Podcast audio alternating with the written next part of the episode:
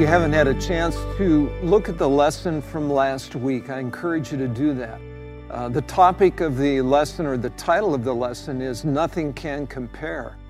And it's a lesson on wisdom. The book of Proverbs is really all about wisdom. And so um, this is a foundation for everything that will be taught in the, in the course, um, in the lessons that follow. So I encourage you to, to go back and catch that if you haven't had a chance to do that. Just by way of reminder and review, let's talk about some of the things that we learned last week as we studied wisdom in Proverbs chapters 1 through 9.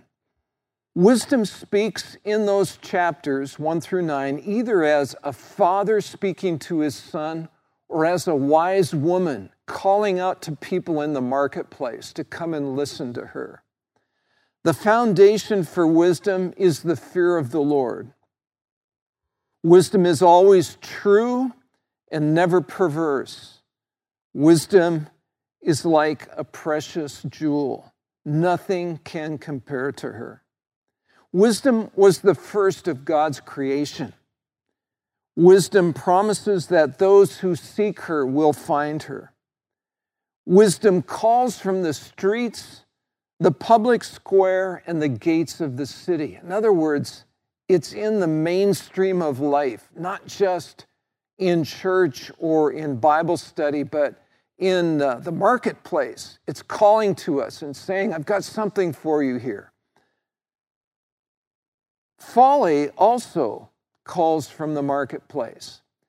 And that's our topic for this week folly. That's um, the great contrast to wisdom in chapters 1 through 9 is folly. And whereas wisdom is portrayed both as a father and a wise woman, folly is portrayed um, as a woman, as a, um, an unwise woman who's calling out to unwise people to come and listen to her. And so uh, let's take a look at that first script, scripture passage in chapter 9, verse 13 through 15. So, whereas wisdom called from the marketplace, where is folly calling from? Folly is an unruly woman. She is simple and knows nothing. She sits at the door of her house on a seat at the highest point of the city, calling out to those who pass by, who go straight on their way. So she's in the same place as wisdom. She's also in the marketplace. She's at a high point of the city, trying to make her voice heard to everyone who goes through the city. And she's calling in uh, several ways. There are two ways primarily that the writer of Proverbs uh, emphasizes in those first nine chapters uh, that folly uses to call out. And one is exploitation, and then the second is adultery. We're going to look at uh, the first of those first, and that's uh, the exploitation. Let's start by reading uh, Proverbs 1 11 through 14. So, uh, the voice of ex- exploitation uh, will sound like this Come along with us. Let's lie in wait for innocent blood. Let's ambush some harmless soul. Let's swallow them alive like the grave and whole like those who go down to the pit. We will get all sorts of valuable things and fill our houses with plunder. Cast, your, cast lots with us. We will all share the loot. And so that's the voice of exploitation, calling out to, um, to someone without wisdom to join in with that sort of emphasis. And we're all called to with that voice. It's the voice that says, It's my gain and it's your pain. But the scripture teaches us something quite different than that. And so I'd like for us to look at Leviticus 19:13. In the law, God said this, do not defraud or rob your neighbor. Now that would be similar to the 10 commandments that says um, you shall not steal and uh, you shall not commit murder but look at the second part of this. Do not hold back the wages of a hired worker overnight. I think of business practices today, one of the practices of many businesses, is to hold back checks that are due subcontractors until the very last possible moment that they can get away with it legally. That gives them the ability to use that money even though it belongs to someone else. Well, in the scripture it says, do not hold back the wages of a hired worker overnight. In other words, as he does his work, pay him at the end of the day. That was especially important in the culture of the ancient world, where, where the common workers pretty much worked during the day to be able to buy food that night. And uh, if they didn't get their wage, they wouldn't eat that night. It's not maybe quite as uh, severe as that today, although in some cases it would be. But the principle is the same. God is saying to us, don't hold back the wages of a hired worker. If you have it in your power to pay that person, pay them immediately. We should always be looking in um, our business dealings with people for a win win. It's not my gain, your pain. It's how can we make this a win for you and a win for me? As a, as a business person or just as a private citizen doing business with people, I need to ask myself always the question how can I make this not only a, a good deal for me and my family, but how can I make it a good deal for the person for whom I'm doing business with?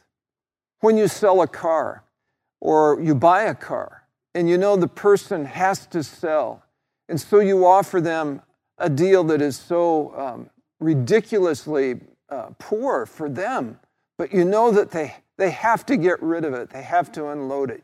You have them over a barrel, so to speak. And so you go for it. You go for the juggler. It's legal, it's fine. But what does God say about that?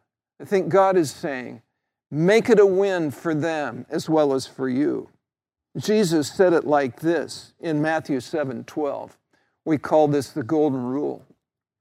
So, in everything, do to others what you would have them do to you, for this sums up the law and the prophets. I'll never forget um, the last house that we sold uh, before we moved to Missouri. Uh, we we uh, had a realtor that we knew. He was a personal friend, and, and uh, he helped us set what we felt was a fair price for the area that we were in and for the house that we had. Um, we weren't trying to gouge anybody, but we, did, we, we uh, carefully thought about what a fair price was, and we, um, we listed the house for that price. Um, the people that bought it uh, gave us what we asked for. And it was like we didn't have to wrangle, we didn't have to fight and squabble and counteroffer and offer and all this sort of thing. Um, we, we did what we felt was right, and they evidently did what they felt was right, and they accepted the offer. And it was a, very peaceful and uh, a good transaction. Later, we found out that the, the people who made the offer on our house were believers. In fact, they attended our church. Didn't know that going into it. But um, what a great deal that um, both they and, and hopefully we were concerned not only about our own um, well being, but about the well being of the people that we were dealing with. So, um, the principles from God's Word are the opposite of the exploitation that folly uses to, to call out to people. And it's so common today. My youngest son is a journalist and he works for a legal mag- magazine, and his beat, so to speak, what he reports on is white collar crime. Do you think he ever runs out of things to report on? Hardly, hardly. The courts are packed with white collar crime cases companies and individuals trying to take advantage of other people, listening to the call of folly saying, exploit other people, take them to the cleaners, do something for yourself. That's all that matters. Get it for yourself. and don't worry about the other person. That would be totally contrary to the voice of wisdom, which speaks to us through the Holy Spirit and through the written word, telling us whatever you would have someone to do to you, you do also to them. Okay, that's the voice of exploitation. The other voice that folly uses to call out to us, um, and this is a big one, is the voice of adultery. Because the voice of adultery is such a, a powerful lure, particularly to a young man, and really to, to anyone, um, the prohibitions in Scripture were also very strong, and the warnings were very strong. And in the book of Proverbs, in these first nine chapters, the writer um, gives some very strong reasons not to fall or not to listen to that voice of adultery as folly calls out from her high place in the city and says, You know, come, this is good stuff. Uh, but the voice of wisdom speaks in these words. But before we hear the voice of wisdom, let's listen to the voice of folly as she speaks about adultery. And this is Proverbs 7, verses 10 through 20.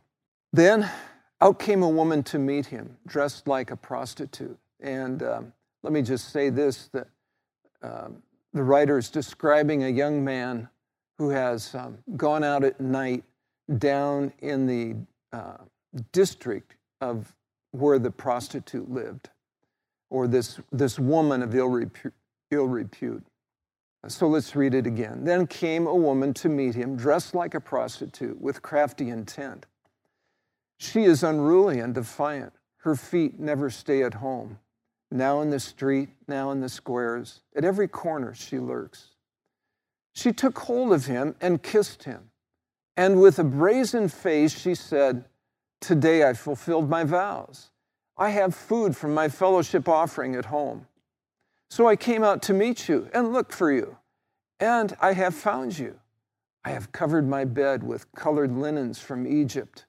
I have perfumed my bed with myrrh, aloes, and cinnamon. Come, let's drink deeply of love till morning. Let's enjoy ourselves with love. My husband's not at home, he's gone on a long journey. He took his purse filled with money and will not be home till full moon.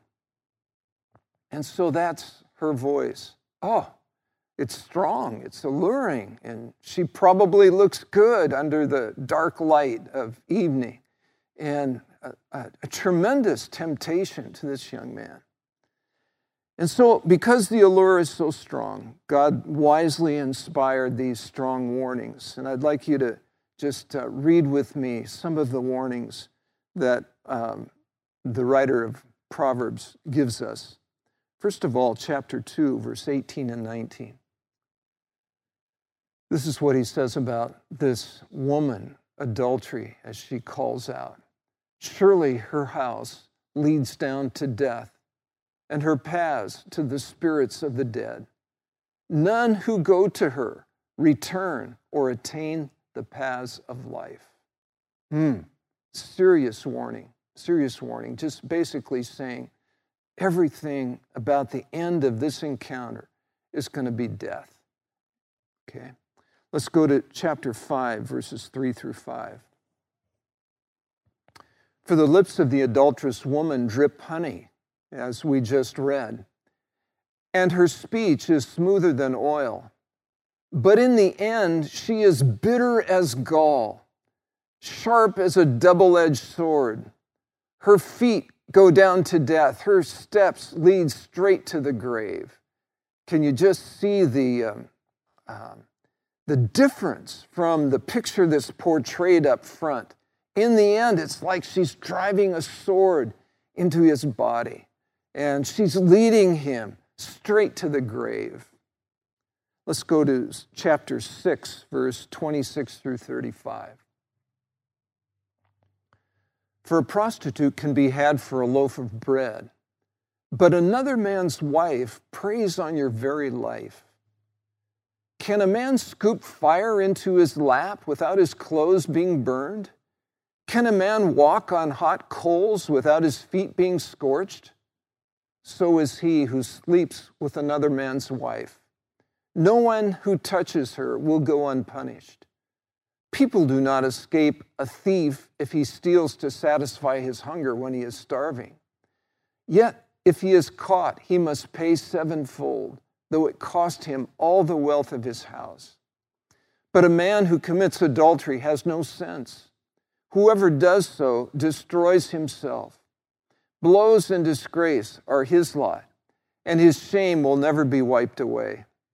For jealousy arouses a husband's fury and he will show no mercy when he takes revenge. He will not accept any compensation. He will refuse a bribe, however great it is. The writer is saying um, just how foolish to get involved with someone else's wife, or even in the case of someone else's uh, girlfriend, if there's not marriage involved.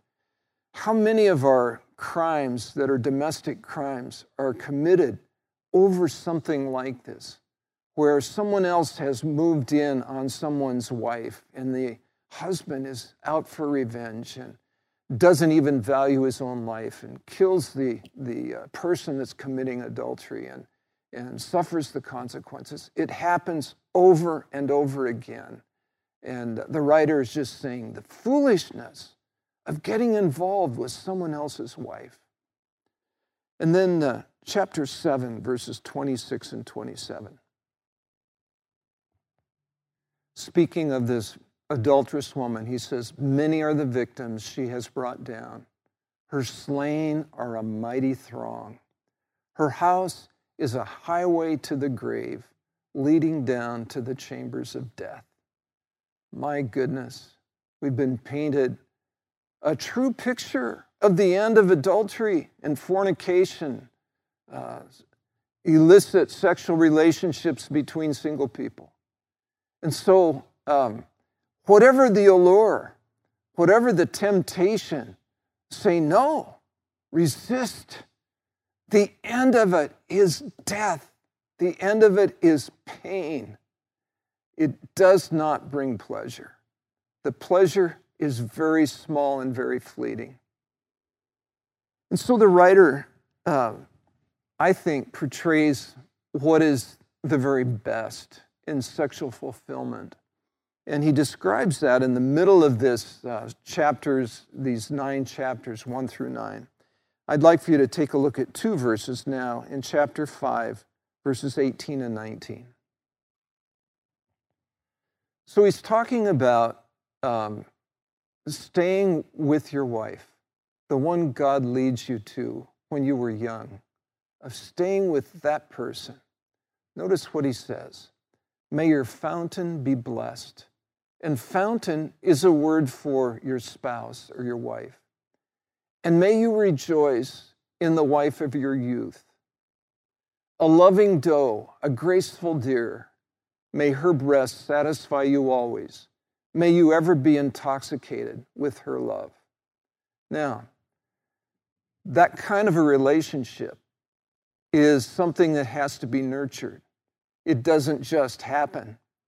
Um, God may give you a beautiful person as a wife or as a husband, but for that kind of a, an attitude to be a lifetime attitude, it needs to be cultivated and developed. And next week in the lesson, we're going to be dealing with that subject. And I would encourage you to um, watch again next week as we um, delve into that a little bit more of how to develop that kind of a relationship over a lifetime. Jesus made it clear that adultery is something that we commit, can commit not only physically, but we can commit it in our minds as well. Um, and so it's important that we guard our minds and we guard our eyes and we guard our hearts. I'd like you to look at some scripture that I think is really valuable in this way. In fact, if you have a pen and could jot down these scriptures, I would encourage you to do so. I keep these on my phone because when I need to, um, when I'm confronted with a temptation, I'd like to be able to go to that scripture right away. And I have these in a place where I can find them quickly. The first one is a scripture about guarding your eyes. Let's go to Job 31 1. Job said, I made a covenant with my eyes not to look lustfully at a young woman. Have you made that covenant with your eyes? Uh, particularly for a, a, man, a young man, or an old man? Um, have you made the covenant with your eyes not to look lustfully at not only a young woman, but any woman? Uh, that would be something to do today before you go to bed. And for a woman, perhaps it's not uh, quite the same, but you might be saying more I've made a covenant with my mind not to think romantic thoughts about someone who is not my husband. And so you make that covenant as well today before you go to bed. Um, a very important thing for a man, especially, to keep his eyes um, from looking lustfully at another woman. Remember that that woman is someone created in the image of God, and God has told us that He, that man looks on the outward appearance, but that God looks on the heart. And if we were wise, we would be doing the same thing, not just scanning women's bodies, but looking at the inner person and seeing what God sees and values the most. Okay, let's go to um, Philippians 4 8.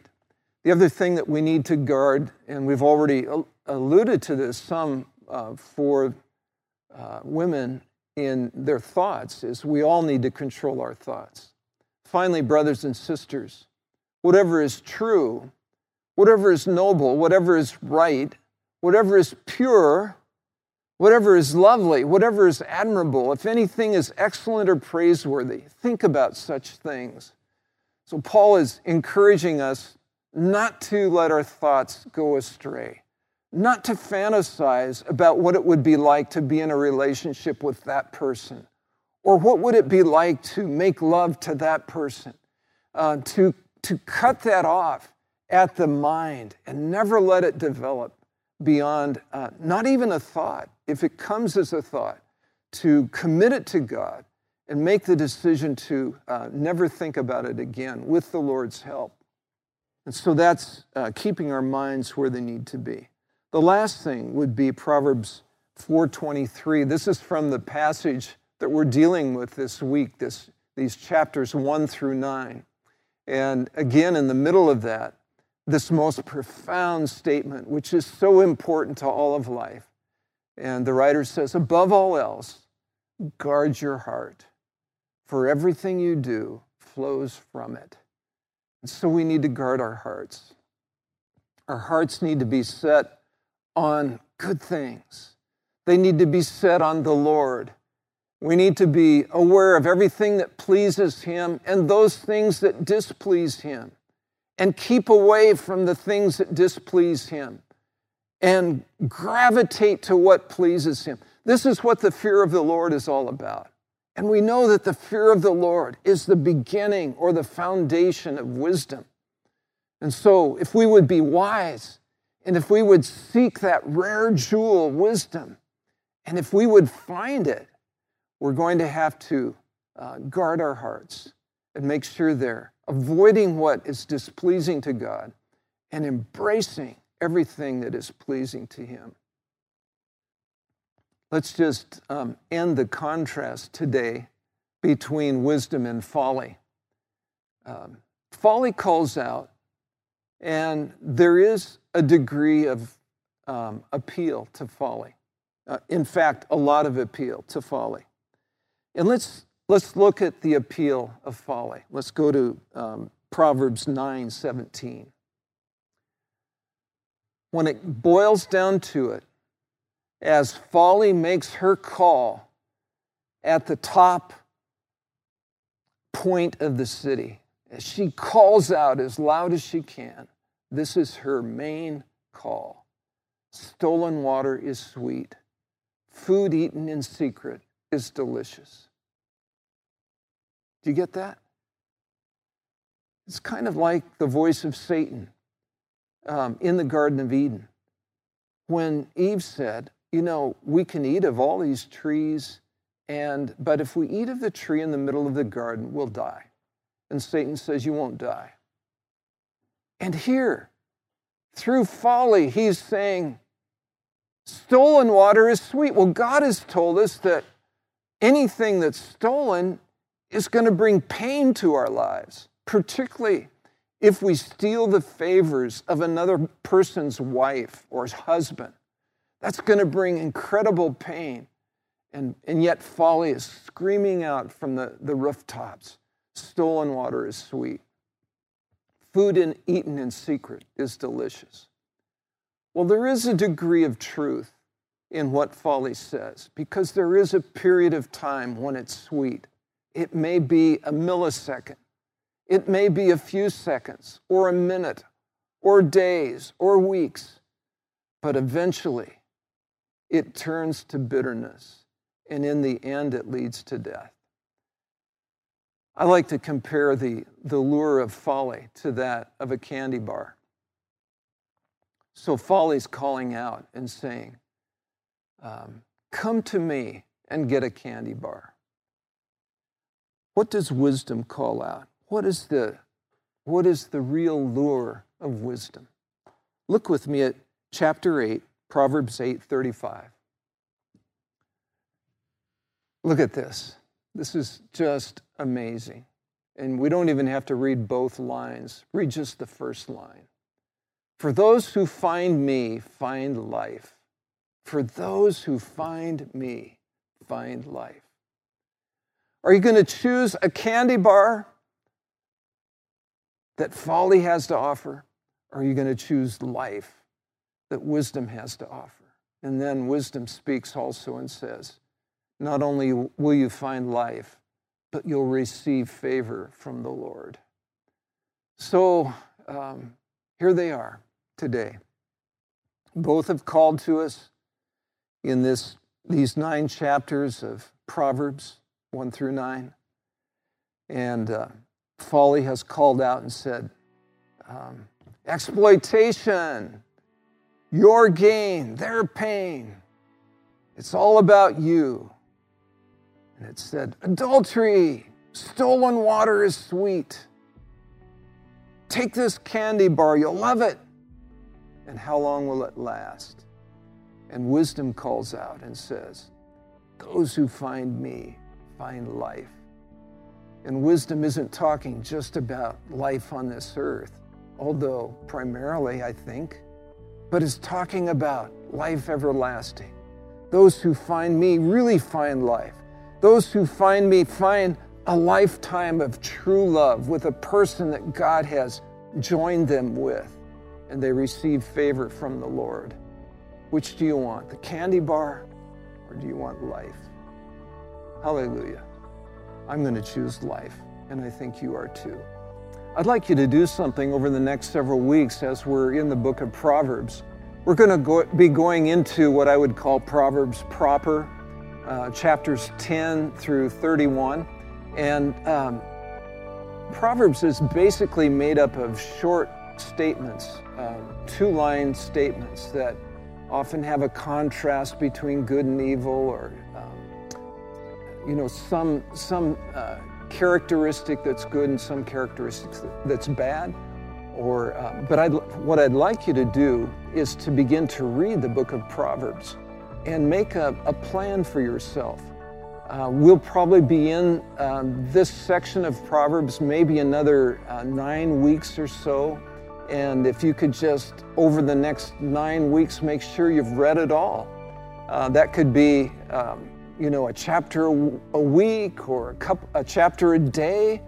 Um, one of the benefits, I think, of Proverbs is to maybe after you've read a larger section of it, go back and pick out a, a smaller section and just focus on the truth of that one section and spend some time on that. You won't you won't get to meditate on all of it in depth, but if you can take a, a few nuggets that really meant something to you and meditate on them, that would be great. So read some larger sections, and then out of those sections, pick out a nugget or two and meditate on those. And do that every week, and that will really enhance our study as we talk together uh, through the book of Proverbs. Thank you so much. Have a great week.